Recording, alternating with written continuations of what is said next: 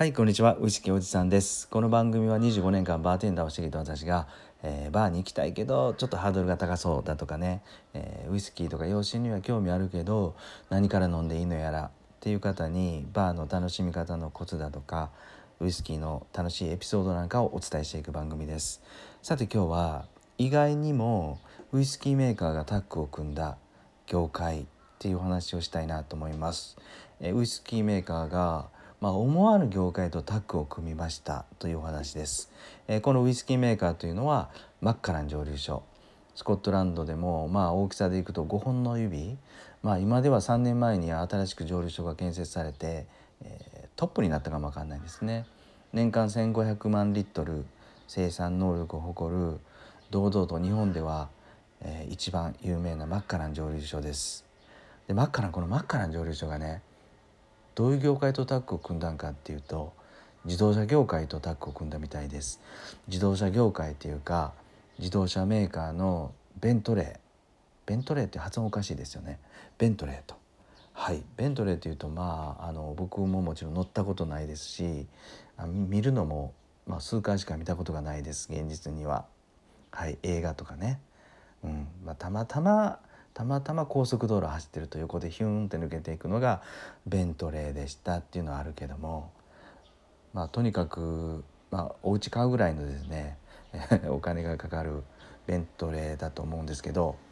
ここはねなんでタッグを組んだかっていうとやっぱりこう、えー、方向向いてるところが同じらしいですね。で近いのは遺伝子だと。どこが似てるかっていうとマッカランとベントレーは卓越した技術力だとかクラフトマンシップ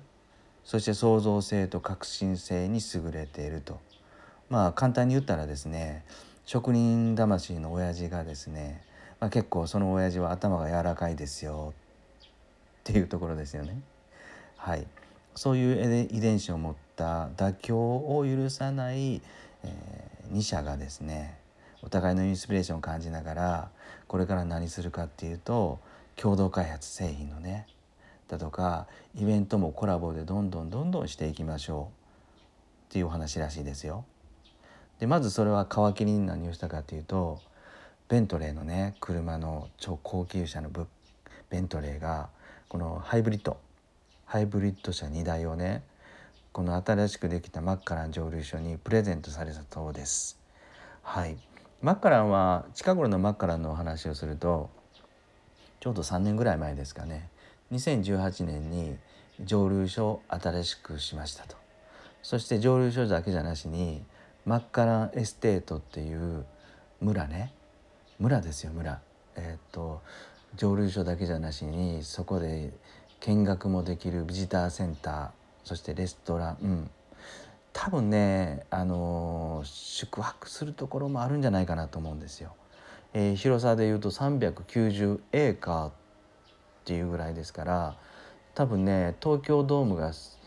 35個ぐらいすっぽり入るぐらいの広さそこでおしゃれな蒸留所とビジターセンターが3年ほど前に新設されました。はい、でそんなところ広い広いところの移動手段は、えー、車もありの必要ですよね。ただそれはですねマッカラン蒸留所はもうあの3年以内ぐらいにはですね、えー、脱炭素化に向けてそこのマッカランエステート内に走っている自動車は全て電気自動車にすると、はい、それを公言しています。でそんなこんなのマッカラン蒸留所これからもう脱炭素化カンボンニュートラルっていうんですかね、えー、あの CO2 をもう残さない。地球上に悪影響を与えないというのを掲げてですねこれからベントレーと一生懸命やっていくということらしいですよ。でこれねちょっと面白いなって僕自身が思ったのはお酒お酒のメーカーとですよ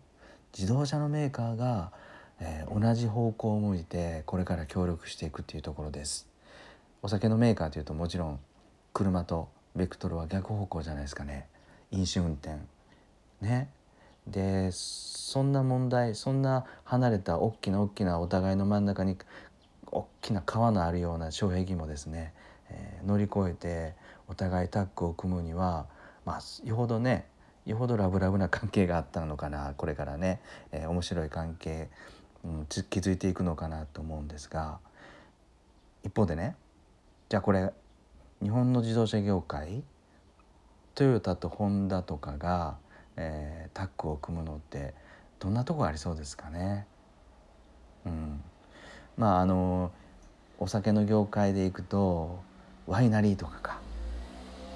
もちろんサントリーとか日課とかの朝日とか、えー、ウイスキー業界洋酒業界とタッグを組んでも面白いかも分かんないんですけどまあでも日本の車のメーカーっていうのはあれですもんね、えー、ベントレーとか、えー、ロールス・ロイスしかもメルセデスとか安全性とか高級感よりもブランド力よりもコストパフォーマンスかそっちの方が優れてると思うんでじゃあどういう何て言うかな何を軸にね他の業界とタッグを組んでいくかっていうのはこれから僕はめちゃくちゃ楽しみだなと思います。まあ、一方でそのやっぱり楽しみなのがサントリーだとか日課ウイスキーそしてこれからこれからというか今本当に元気のいいクラフト蒸留所ちっちゃな蒸留所の日本の蒸留所がですね思いもよらない業界とメーカーとタッグを組んでいきそうな気がして、まあ、僕はワクワクして、えー、仕方がないんですけどね。はいえー、っとマッカラン蒸留所とイギリスの高級車ベントレー社がですねこれからしっかりタッグを組んでいくっていうお話をしてみました。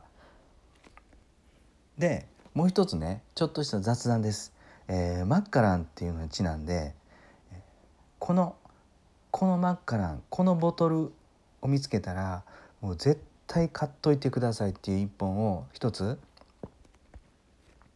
話してみたいと思います。えっ、ー、とね2000年ぐらいまでは普通に売ってたマッカランの12年はですね今のマッカランと比べて少し背の低いもうちょっと小丸い丸みを帯びたマッカランだったんですよね。はいまあ、ご存知の方ももちろんいると思うんですがそれをそのマッカランは今のマッカランと比べて味の濃さが全然違いますと。はい、で、えー、っと普通に2000年代ぐらいはあの2000年代というか2005-6年今からまあ15年ぐらい前は、えー、酒屋さん行くとねちらほらちらほらまだ残ってるのを見かけたんですけどもちろん今じゃああのそういう以前のボトルは残ってないですと。ただねただ、えー、田舎だとか、まあ、今はちょっとコロナで行けないと思うんですがアジア圏だとか海外に行くとそのボトルは残ってる可能性はまだあると思います。だからフラッと旅行行った時とか地方リゾートなんかに旅行行った時にあの古い古い酒屋さんちっちゃなちっちゃな酒屋さんを見つけたらね一回入ってみてください。もしかしたら昔のボトルのマッカラン12年が残ってるかもしれないんですよ。そしてこれ何がいいかっていうともうめちゃくちゃ味が濃厚ですシェリーのバランスのいい香りとですね、えー、後々飲んだ後に抜ける香りとか後口だとかが今のマッカランの12年と比べては全然濃厚さが違います、えー、例えて言うならしっかり出汁の効いたお味噌汁とね少しこなれたあ近頃の外食外で食べるお味噌汁の違いぐらいはあると思いますただ今のマッカランが美味しくないとかそういう部分ではなくて昔の2000年代2000年ぐらいに前後に出回ってたマッカランはもし見つけたら絶対、えー、飲んでみてください。でこのどのどれを目印に、えー、どんなことを目印に見つけれるかっていうとこれはですね、えー、っと今より少し背が低い。そしてアルコール度数が43度なんですね。今は40度。どのマッカランも12年も18年も40度だと思うんですけどねオフィシャルは、うん、その昔の美味しい美味しいマッカランの12年は必ずアルコール度数は43%なんです。はい。この2つ今より少し背が低いボトルそしてアルコール度数は43度というマッカラを見つければ、えー、うん是非買いです。買い。ただこれがね1万も2万もするとやっぱりちょっとこれ高すぎるのかなと思うんで昔は普通に酒屋さんでは3,500600円で売ってましたと。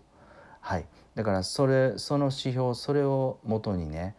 少し高くても、まあ、5,000円であるとか6,000円であるとか、えー、そのぐらいでも買えるなと思ったらぜひぜひ買ってみてください。美味しいですよ。めっちゃ美味しい。はい。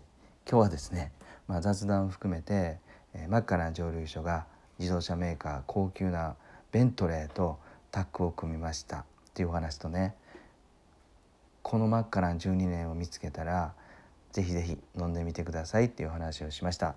はい。今日もね最後まで聞いていただいてどうもありがとうございました。それではまた。